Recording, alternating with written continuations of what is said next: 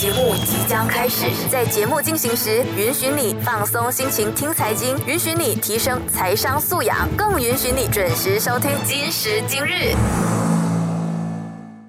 欢迎收听，才知道是这样的。今时今日，你好，我是肖文。那相信通胀率和利率这两大词呢，是近期整个金融体系最关注的话题之一嘛。但其实你认真了解过通胀率和利率之间的爱恨情仇吗？那其实呢，还有汇率这个第三者呢，他们又在他们之间呢扮演着什么样的角色呢？那我们都知道利率很重要，也能常常听到一句话，就是呢，各国央行降息就是能够刺激经济嘛。但是你有没有认真的去了解过，为什么大家都说利率很重要？那又是因为什么呢？各国银行都不断的在针对利率来做调整。那究竟利率是由央行决定，还是由市场决定的呢？那为什么升息就能够抵制通货膨胀的这个问题呢？那刚刚所说一切关于有关。利率的问题呢，都会在今天的节目当中呢，给大家一个比较明确的答案哦。那今天节目呢，我们就邀请到了 Oanda 亚太区域的市场分析师 Cindy Wong 王心凌，欢迎 Cindy。好，谢谢小文啊，今天很高兴可以能参加这个就是这个 Astro 的这一个啊 interview 啊，是呃跟大家来分享一点我的这个之前的一些研究的心得体验吧。那其实呢，我相信 Cindy 除了在专注研究全球的经济之外呢，对于利率啊、汇率、通胀各自的逻辑和这个变化趋势呢，也有自己的这个深入研究嘛。那能不能和听众朋友解释一下哈？利率、汇率、通胀，他们三者呢牵连着什么样的三角关系呢？好的，呃，小文是这样的，我们知道啊，就是利率和汇率以及通胀这之间的一个三角关系呢，是啊，通常呢，其实它背后有一个非常经典的一个经济理论，是啊，是叫做不可能三角。这样一个理论，不可能三角，对，不可能三角这样一个理论是是的。好，这个理论呢，说的是在一个开放的经济体中，啊，一个国家呢是不能同时实现就是汇率的稳定，还这是第一个。第二个是金融市场的一个资本的自由流动，第三个呢是货币政策的一个独立性。说的是这三个，然后呢，其中第一个汇率稳定，大家很容易理解。第二个呢，就是说金融市场的一个资本的一个自由流动呢，其实说的就是汇率自由的意思。是啊，然后第三个啊，我们说这个保证货币政策的一个独立性呢，其实我们也可以理解为就是这个哪一个国家的这个中央的央行，它是如何控制通胀的。啊，所以呢，也就是说，这这一个汇利率、汇率和通胀这之间的这个三角关系呢，其实它背后其实就是在说的这一个不可能三角理论这样一个经济理论啊。然后呢，呃，这个理论也就是说，这三个目标同时只能实现，如果你想要同时拥有其中两个啊，然后就不能实现第三个，也就是说，只能是。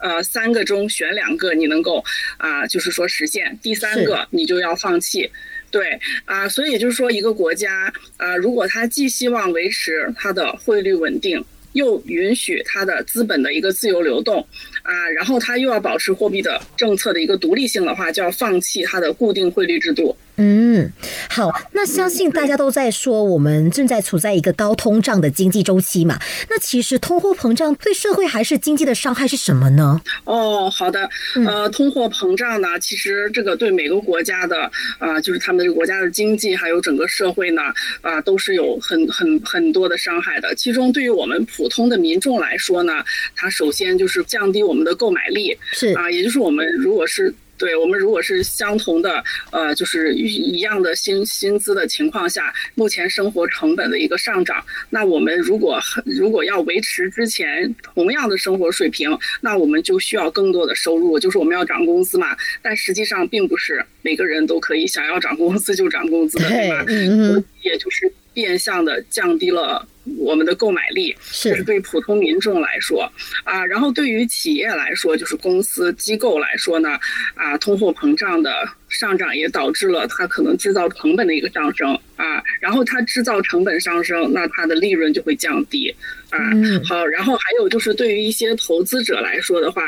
这个通货膨胀可能会导致它的实际回报率的一个降低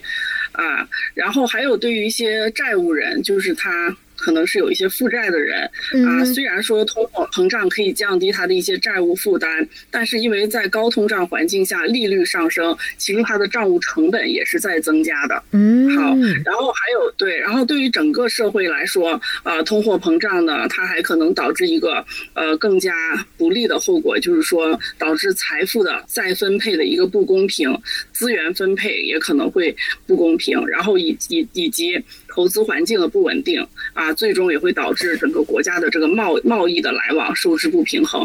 啊，所以总体来说，想要问问看，怎么样说是财富分配不平衡这一点呢？财富分配不平衡的话，也就是说啊，例如说我们是穷人的话，它就可能会导致穷人越来越穷，因为物价上涨，穷人的购买力就会降低，但是富人的话。因为他本身就持有资产，可能他存有一大笔钱，可能在银行里。这笔钱因为现在利率上涨嘛，那他不是通货膨胀，他利利率向上了，那他不是越越来越富嘛？所以也就是贫富差距就会更大，啊，贫富差距更大，那就是财富分配的一个不公平就会加剧。明白啊，所以这个当然是非常不好的了。嗯，那其实呢，我记得有一句话对我来说非常的深刻印象，像是刚刚 Sandy 有说到，就是呢，有经济学家说过，通货膨胀的好处在于就是能够冲淡富人手中的大量的钱嘛，那坏处同时也是冲淡穷人手中可能原本所剩无几的钱哦。那对于通货膨胀呢，究竟谁是受害者，谁是受益者呢？啊，通货膨胀的影响呢，其实啊，不论是富人和穷人，其实都会受到影响。是啊，然后通常受影响。呃，比较大的这个人群呢，呃，一个就是第一种呢，就是说。他这个持有大量的现金和存款，也有固定的收入，啊，然后那他这个通货膨胀呢，就会导致，因为他是固定收入，还是刚才那个一样的问题，固定收入，那他实际收入就是下降的，啊，然后他固定对，然后他固定的投资、固定的存款，通常以通常他不动的话，也是会难以抵御通货膨胀的这个影响，也是会削弱削弱购买力，嗯啊，然后还有一个就是第二种是对于刚刚开始进行。呃，走入职场开始工作的年轻人啊，因为本身这一部分人，他们通常是比较薪资比较低啊，然后财富也比较少啊，然后那对于他们来说，通货膨胀可能就会进一步啊，导致他们啊难以承受物价的这个上涨，就是对于一些刚工作的年轻人。嗯，好，然后呃，通常对于一些有利这个通货膨胀，其实对于一些有利的人群呢，啊，也就是说，例如例如说一些呃这个资产的一些持有者，在他本来就有一些资产，例如说股票、不动产、收收这些一些啊那种古董收藏品，然后在通货通货膨胀期间，这些资产的价值通常也是会上涨的。啊，然后那这些资产上涨，它就能从通货膨胀中获益，啊，然后还有一些对于一些大的机构和公司来说的话，如果这个企业能够把它的就是生产的这个成本转嫁给消费者，就是如果这个公司能够做到，把成本转嫁给消费者，因为他卖的东西本来通货膨胀就更贵了嘛，如果他能做到这一点的话，他也能从通货膨胀中受益，啊，对，好，然后还有一些呢，就是说。啊，我们有一些拥有一些负债或者是借借贷者来说，啊，他曾经在通货膨胀期间借了一笔钱，啊，然后呢，现在因为通货膨胀的原因，他们所需要偿还的借款在通货膨胀之后变得相对较小，然后对一些这些拥有这些债务的人来说，可能是个好消息，他们的收入增长，同时如果也能赶赶得上超过通胀的话，实际上他们的债务负担就会减低，啊，然后还有对于政府来说，就是其实啊政政府呢，从某种意义上来说，通货膨胀其实其实对政府一向来说都是有利的，是。因为可以降低政府实际上它以和有一些政府都是有很多债务负担的，但是通货膨胀来了之后，实际上就是变相的降低了这个政府的债务，这样政府就可以用更便宜的钱去偿还债务。其实对于政府啊，尤其是对于一些啊债债务负担比较重的这政府来说，其实是有利的。对，总体来说呢，呃，就是如果通货膨胀过高的话，对这个经济稳定啊、社会公平啊，通常都是有害的。嗯，好，明白，谢谢三弟的分享啊。那其实我们都知道啊，美联储在这个升息的周期当中呢，希望通过调节利率来达成一个目的的，那就是保持美国的最大限度就业和稳定物价了。那其实啊，在经济强劲的时候加息呢，才能够减少货币供应，降低通胀，还有防止经济过热的。那当然，相反的，在经济疲软的时候降息，就能够向市场注入更多的流动性资金。来刺激经济嘛？那其实以控制通胀的角度来看呢，根据美国劳工部数据显示到，美国目前最新也就是四月的通胀率为百分之四点九了，那这也是两年以来最低的水平。那想问看 Sandy 了，美联储接下来会不会停止加息呢？好好，小文啊，关于这个问题呢，我从就是美国的这个 CPI 的这个数据啊，它其实呢已经从啊去年的六月份左右达到它的一个最高。高峰大概是百分之九点一左右的这样一个水平，其实已经在过去连续到现在是呃五五月嘛，已经连续十个月的回落啊。然后那其实啊，它以大家就是整个就是市场有关注投资的这个投资者，其实可以看到美国的这个通胀，就是大家都比较普遍关注的，就是美国的 CPI 数据，就是消费者物价指数，还有 PCE 数据，就是个人消费支出物价指数。从去年大概九月左右的时候，就是大家普遍都经确认它是拐头向下出现了拐点，然后到了今年就是现在五月份左右的时间呢，啊，然后那它这一次四月的通胀率的 CPI 是四点九的话呢，其实也就是在延续这种通货膨胀的一个下降的一个趋势。是。啊，然后呢，对，然后还有就是今年我们如果去看一下第一季度 PCE，就是呃个人消费呃支出物价指数，它是一个四点二这样的一个数据啊，然后那我们大家知道，目前美联储也就是。最近五月初的这一次加息，最后一次啊，二十五个基点的加息，大概是百分之五到五点二五这样一个基准利率。然后，那这个基准利率呢，已经现在是高于了，就是我们刚才提到的，就是美国的这个第一季度 PCE 百分之四点二，以及我们刚刚说的四月份的 CPI 的这个四点九的这样一个数据啊，也就是说啊。目前的这个百分之五到五点二的二五的这样一个基准利率呢，已经是足够符合美联储政策它所谓的这样一个限制性的标准，啊，这是第一个方面。然后第二个方面呢，啊，就是从今年三月初开始，啊，我相信就是有关注市场的投资者已经看到一些美国的中小型银行，例如说以硅谷银行为代表的，以及最近的。第一共和银行啊，然后还有就是那个瑞士信贷银行啊，这些银行呢，要么就是被破产了，或者是被收购了，有这样的一些啊，就是消息啊。然后呢，这些消息就是就是暴露了这个银行业的这样一个危机。那这些银行业的危机在一定程度上，目前已经导致整个金融行业的信贷条件的收紧啊。然后呢，这其实已经相当于进行了一次或几次的一个加息的操作啊，也就降低了继续加息的这样一个必。要性，包括美联储的主席鲍威尔他自己也曾表示说，银行业危机就好比一次或者是更多次的一个加息，啊，所以从这个角度来说的话，啊，就我认为美联储呢就不可能再继续加息了。是，也就是说，最近的五月份的这次美联储利率会议上的这个二十五个基点的这一次加息，也可能就是。极有可能就是本轮美联储加息周期的最后一次加息，啊，但是呢，如果未来如果有更多的证据显示，啊，就是如果跟美国经济联系密切的国家，例如说欧元区国家、英国呀一些国家，它的通货膨胀率一直是无法被有效的控制，啊，然后一直呃。啊，当然，这个也就会导致美国的通胀可能也会有死灰复燃的这样一个迹象。如果这种情况发生的话，也不排除美联储可能会再次重启一些加息来对抗通胀。啊，所以呢，基于这这几个原因的话，啊。我就就是说，认为是美联储是，呃，接下来的时间至少到今年年底，应该是大概率是不会再加息了。嗯，明白明白。那其实我看过 Sandy 有做过这个类似的专题哦。那我想问问看 Sandy 的看法了。你认为全球低利率的时代真的是很难再调整回去了吗？呃，关于这个问题呢，我是大概想从两个角度来解释一下。是，呃，第一个角度呢，就是我们知道，在这个过去其实四十多年以来，都是呃全球都是一个低利率高增长的一个时代吧，相当于是。然后呢，但是从二零二零年初疫情发生后，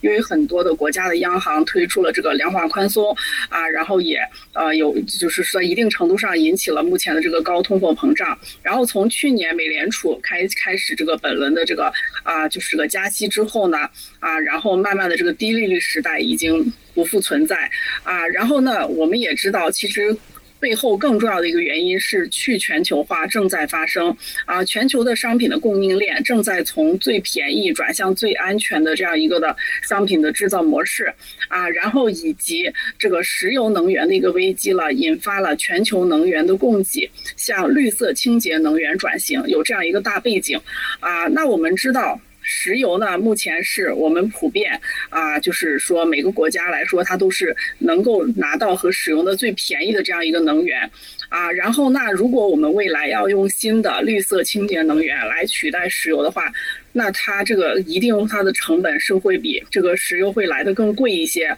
啊。那这个过程呢，就带动全球能源成本的一个上涨。啊，然后同时又目前又爆发这个俄乌战争，去年又爆发了俄乌战争，这件事情又导致加剧了这种紧张的气氛。即使我们也看到，啊，其实在这个俄乌战争爆发之前，就已经有很多的国家啊，包括联合国呢，也有经常的，就是说啊，开会。就是大家开会联合很多国家，然后设立了一个在二零二五年左右要达到这个碳中和的这样一个目标。然后因为这个目标呢，很多的国家都投入了非常多的资金，啊，目前截止应该至少有上百万亿美元的这样一个资金在推动这件事情，啊，然后呢，我们也看到近期大概几个月前，这个美国的总统拜登他也有发表他的一个看法，说至少在未来十年，美国依然还需要石油。啊，所以呢，也就是我们看到，但是他说十年嘛，所以从这种这个角度看，也就是说，未来就是整体全球要向绿色能源、呃清洁能源的转型，这已经是一个不可避免的，啊，就是会影响。整个全球经济系统，它这样有一个叫耗散结构这样一个能量输入，然后因为这件事情呢，也会导致，呃，就是社会分工的精细化更加困难，还有导致商品的供应不足。啊，就是因为它就是我们刚才说的，因为它成本会越来越高，因为成本越低的话，我们才能社会分工精细化更加容易，商品供应更加充足，就是因为它这个成本的上升。那我们也看到，其实像最近这么多年啊，有那个马斯克他推动这个电动汽车这样的一个 business，这个也是，呃，就是这个清洁能源这整个趋势当中一个非常好的一个例子啊。然后从这个角度来说，通货膨胀的。呃，高企不下，就可能会成为一个长长期的一个问题。低利率时代很难回去啊！而且呢，这个通现在这个通胀呢，尤其是供应端的这个通胀，其实也就是从刚才说的，就是就是石油的这个能源向绿色氢源的转型是这样一个背景啊。然后那第二个呃角度呢，我想讲的就是，其实从第二次世界大战后啊，全球呢整体出现了两轮大的一个经济增长，一个是以美国和欧洲为主导。的工业化，啊，像互联网、信息技术的一个呃转型，啊，然后那这个的转型来来说的话呢，也是可以说是一个革命。然后第二轮的一个是以中国为主导的制造样制造业和像服务业的转型。然后那这两个大轮的一个经济增长，目前来看来都是已经接近尾声了。然后叠加刚才说的这个逆全球化正在进行，啊，也就是说全球的这个高增长时代。现在很难回去，也就是说，其其实目前全球已经进入了一个低增长的时代啊，然后又加上现在的逆全球化啊，然后呢，就是在重构全球化的一个分工的一个过程中啊，美国已经从低利率、低通胀转化到目前的是个高利率而且高薪资增速这样一个宏观环境，然后呢，对比之前。就是全球化盛行的年代，或者是说以中国就是发展中国家来说，是以中国，呃为首的这样一个需求扩张的一个时代，呃，已经不一样了。所以呢，目前以及未来全球整体的需求就会对比原来就会变得非常的比较温和。啊，因为这个原因的话，也是低利率时代很难回去。大概基于这两个原因，都是啊，从基本的宏观面来说的话，低利率时代真的是可能比较难回回去了。嗯，明白。那其实针对于马来西亚国行最新发布的这个信息图啊，里面就强烈说明到了马来西亚人对于升息的误解之一，就是呢，隔夜政策利率 OPR 上调，并不会增加人民的负担，反而能够鼓励民众呢更加积极储蓄，并且减少开销。那对于这个说法，Sandy 你怎么认为呢？好的，我觉得这个马来西亚政府他就就是他说的这个推出的这个政策，就是利率的上调，其实是。非常好，是在帮助马来西亚的人民的啊！我是从两个角度来解释这个。第一个角度呢，也就是说，我们知道从今年下半年啊一直到明年，其实整个的金融市场来说啊，都是大家在看关于发达国家，就是以欧美国家为主要的这些国家的衰退预期，以及包括中国的一个复苏的预期，它会。接下来将会是怎么样一个呃走势，以及它之间会相互怎样影响？其中这个衰退预期呢，就主要讲的就是市场对于美联储的货币政策的转向，以及欧美经济衰衰退的程度这样的一个预期。啊，复苏预期呢，指的主要就是呃以以中国为代表的这个发展中国家啊，它的这个复苏力度。是大概是怎样的？虽然我们知道，就是说，大概最中国的经济最差的就是这个疫情这几年可能已经过去了，但是呢。这几年的疫情呢，已经对全球的经济，包括人民，不光是中国，都已经造成了生生活方式呢，造成了一个非常深远的影响。之前它就是每个国家，它可能推出一些刺激政策来刺激这个国家的经济，现在还是不是有效呢？我们也是有待观察。而且目前来说，从今年第一季度中国经济的表现来说，啊，那看来是没有大家之前预期的那么好啊。然后呢，虽然我们有时候呃，如果我们做金融分析的，呃，经常会看那个，就是芝加哥交易所，还有一个叫一个观察工具，就是预期未来美联储的利率政策是怎样呢？我们看到的上面，大家就是对今年年底之前美联储降息还是有很高的这样一个预期的，啊，但实际上啊，因为这个中国的强劲的经济复苏，还有美国可能很快降息，其实都是可能不会这么快兑现。啊，这是第一点。第二点呢，就是我想从美国的这个国债收益率的角度来讲，啊，因为我们知道目前反映就是说未来的这个经济增长前景的美国的长端国债收益率，啊，也就是大家普遍啊，就是把它称作是全球资产定价的锚的这样一个美国十年期国债收益率，啊，然后它的这个走势呢，从今年的三月中旬以来到一直到目前，都基本上维持在百分之三点五。的这样一个水平啊，然后然而美国的目前它的一个短端的利率哈，我们所谓的短端的这个利率国债收益率呢，说的就是例如说三个月呀、六个月呀、一年期啊这种国债收益率，它呢目前已经基本上被锚定在百分之五和五点二五不变，一直到今年年底，也就是说基本上锁定在五点二五吧。那从这个角度来说的话。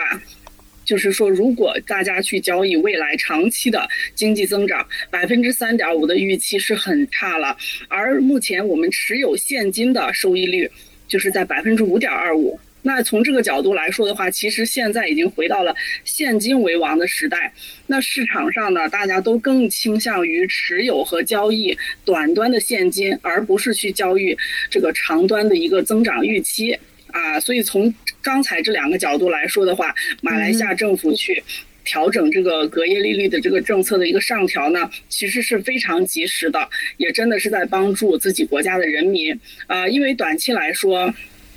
他这样做可以鼓励啊，大家更多的储蓄，就是存存钱去减少开销啊。然后当这个调高利率的时候呢，它的储蓄回报率也会更高。然后这样就会鼓励大家去做更多的储蓄啊。然后同时这个高利率也是会啊，它还会造成这个就是借贷成本的一个上涨。这样的话呢，大家可能就会减少不必要的支出，就不要去做那么多借贷啊。所以这个都是有利的。然后，当然，任何事情都有两面性，啊，那加息就是我们刚才讲的，就是它也是会可能增加借贷成本呀，导致贷款利率上升，对于一些企业或个人的借贷成本会增加，啊，但是总体来说的话。